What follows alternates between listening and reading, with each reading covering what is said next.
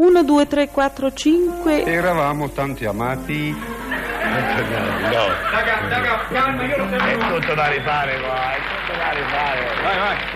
Raga, raga, non vi preoccupate, raga. All'ombra delle Pronti, dormiti, vai. Martali cova la vittoria. Ecco. Coppi si prepara per quando scoccherà l'ora X. Eccola, sono le 10.49 del 12 giugno. Eravamo tanto amati per vent'anni Odiati. più. C'eravamo pizzecchiati sui giornali e alla tv. Mi. Coppi era di gran lunga più straordinario, più misterioso, più enigmatico, anche più lunatico. E Bartoli era molto più esplicito, fragoroso, oh, rissoso, ma anche molto generoso. C. Per un giorno ci incontrammo quale scherzo del destino. Perché insieme riparammo presso il Santo Pellegrin. Qui.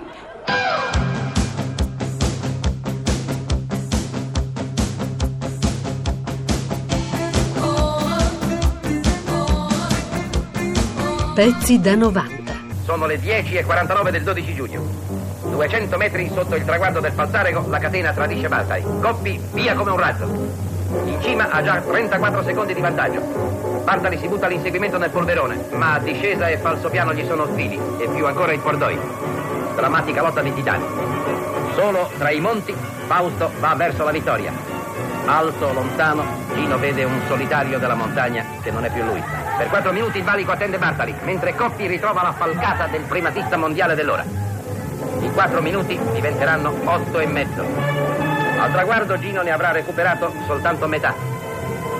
Maglia rosa con un minuto e 43 secondi di vantaggio, Coppi ha vinto praticamente il giro. Ed io ripenso a quel tempo lontano, le nostre lotte sui monti e sul piano, e sulle Alpi coperte di nevi. Come perdevi, come perdevi. capace anche di grandi gesti. Non si frequentavano, non si chiamavano neppure per nome. L'uno diceva dell'altro dovendolo chiamare quello là. E probabilmente si sarebbero messi insieme l'anno stesso in cui Coppi morì per dar vita a una squadra di cui sarebbero stati entrambi direttori sportivi ed era una grande trovata del marketing di quella, di quella ditta che sponsorizzava questo progetto perché per la prima volta i due almeno sulla carta avrebbero fatto pace. Affinati ghiribizzi siamo vinti io e te. Come l'edera e la pizzi. Come zucchero e caffè. Fausto Coppi ha portato in Italia da trionfatore la maglia gialla del più bravo nella corsa più difficile del mondo. Dal sestriere i nostri inviati al tour Mario Ferretti e Guglielmo Moretti hanno inviato questo servizio con Emilio De Martino e Gino Bartali. Quale trionfo oggi al sestriere? Trionfo di Fausto Coppi, trionfo per il ciclismo italiano, per gli appassionati innumerevoli del popolarissimo sport della bicicletta, trionfo del Giro di Francia, accolto fraternamente in Italia e dell'organizzazione nostra. Quanti applausi, quanti evviva. Ho ancora davanti agli occhi la visione della nostra folla, la folla che ci è venuta incontro sbucando da ogni lato, agitando bandiere, fiori, cappelli, fazzoletti, ma soprattutto mostrandoci il suo cuore, il grande cuore della nostra folla sportiva. Quanti applausi hanno accolto al sestriere vincitori e vinti. E francesi e italiani si sono ridati fraternamente la mano nella luce di una delle più grandi manifestazioni sportive del mondo. In questa undicesima tappa del Tour, forse la più difficile e faticosa della durissima prova, Fausto Coppi ha dunque rivinto. Nella durissima giornata, pure le prove di Gino Bartali, ancora tutto incerottato e commovente nel suo inflessibile ardore, di Carrea Di Magni, che ha dovuto cambiare tre gomme, e di tutti gli altri nostri valorosi componenti della squadra tricolore, sono da segnalare ancora una volta. Gino Bartali ha delle cose veramente interessanti da raccontare sulla tappa di oggi, cioè l'undicesima. Interessanti, bisogna vedere se sono interessanti. Riguardo a cosa devo sapere. Per esempio, come sei partito questa mattina e come hai trovato subito la prima salita. Ma per me la prima serie è sempre più dura delle altre. Io sono partito male perché dopo tre giorni che non posso dormire per le cadute e poi eh, ho fatto tanta fatica anche perché non potevo fare massaggi e compagnia bella. Poi ho venuto su quando ero per via Coppi, sono rimasto con gli altri, naturalmente non potendo più lottare con Coppi, gli altri ora lottano con me. E allora stavano lì a curarmi, scappa quello, scappa quell'altro, credo di aver fatto molto più fatica io che Coppi, che da, da solo davanti poteva andare come voleva, invece io devo andare un po' anche come vogliamo gli altri, tanto che nella discesa de, del Galibier mi ha raggiunto Ockers perché da, non vado più in discesa, adesso ho paura con tutte queste cadute.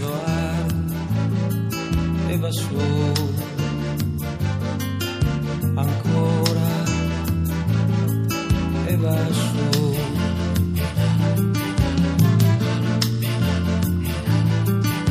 viene su dalla fatica e dalle strade bianche la fatica muta e bianca che non cambia mai e va su. È una corsa che non conosco. Naturalmente eh, non faccio mai piani prima di correre. Guarderò di fare del mio meglio e quando è il momento buono, se spero bene di attaccare o di pensermi. È quella del suo grande rivale. Che divide il vento, occhi neri e seri, guardano il pavè e va su.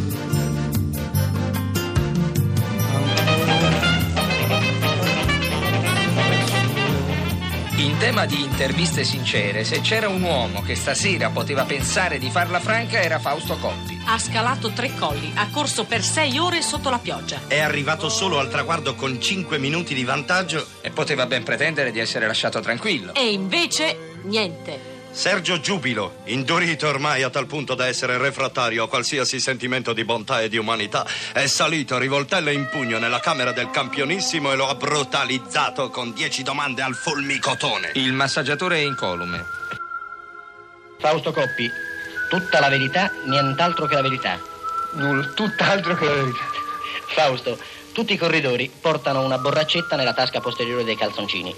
Se vi domandano cosa contiene, come rispondete? Caffè, solo caffè. Oppure? Peptocola, ricostituente. E invece cosa contiene la borraccetta segreta? La bomba. Ti dispiace spiegare agli ascoltatori cosa è una bomba? La bomba dovrebbe essere un paio di gambe di ricambio, è composta di ingredienti segreti, i più importanti sono la simpamina e la fiducia che la bomba funzioni. Tutti i corridori prendono le bombe? Sì, tutti. E quelli che dicono di non prenderne è bene non avvicinarsi con fiammiferi accesi. Tu prendi bombe, Fausto Coppi? Naturalmente quando serve. E quando è che serve? Quasi sempre. Sai darmi una definizione della cotta?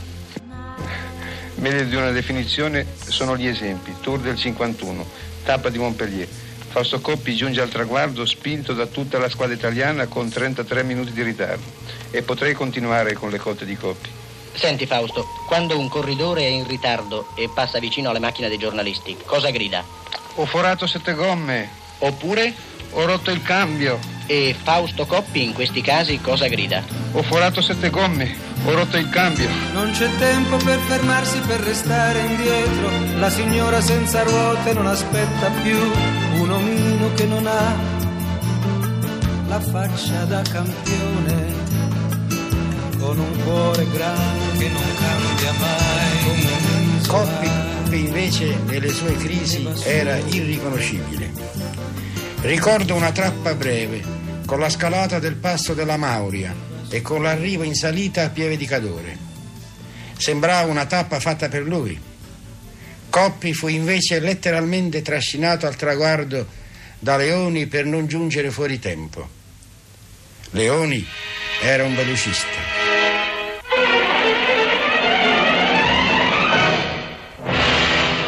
Coppi rattrappito, verde, con gli occhi scoppiati come un ranocchio. Quel giorno vinse Bartoli. Secondo fu Biagioni, un ciclista di Pistoia che vinse anche qualche tappa al Tour de France, l'eroe della Mauria, come io scrissi quel giorno. Questo vuol dire che Coppi, come tutti i grandi poeti, come tutti i puro sangue, era fragile nella sua ispirazione, che gli dava il volo nelle giornate in cui sulle grandi vette era solo con l'estro che sembrava alleggerirlo e togliergli ogni peso più che affaticarlo. E va su. Ancora. E va su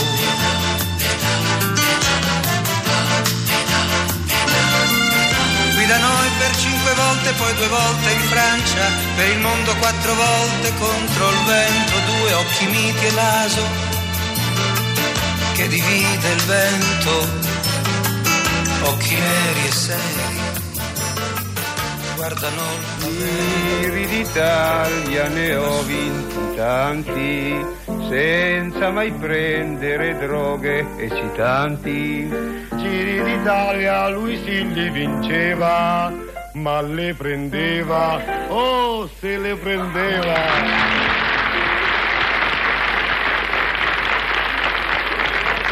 Fummo rivali però cordialmente, fummo nemici ma sempre a mente, l'antagonismo che ci divideva, come piaceva, come piaceva. Pezzi da 90. Pezzi da 90.rai.it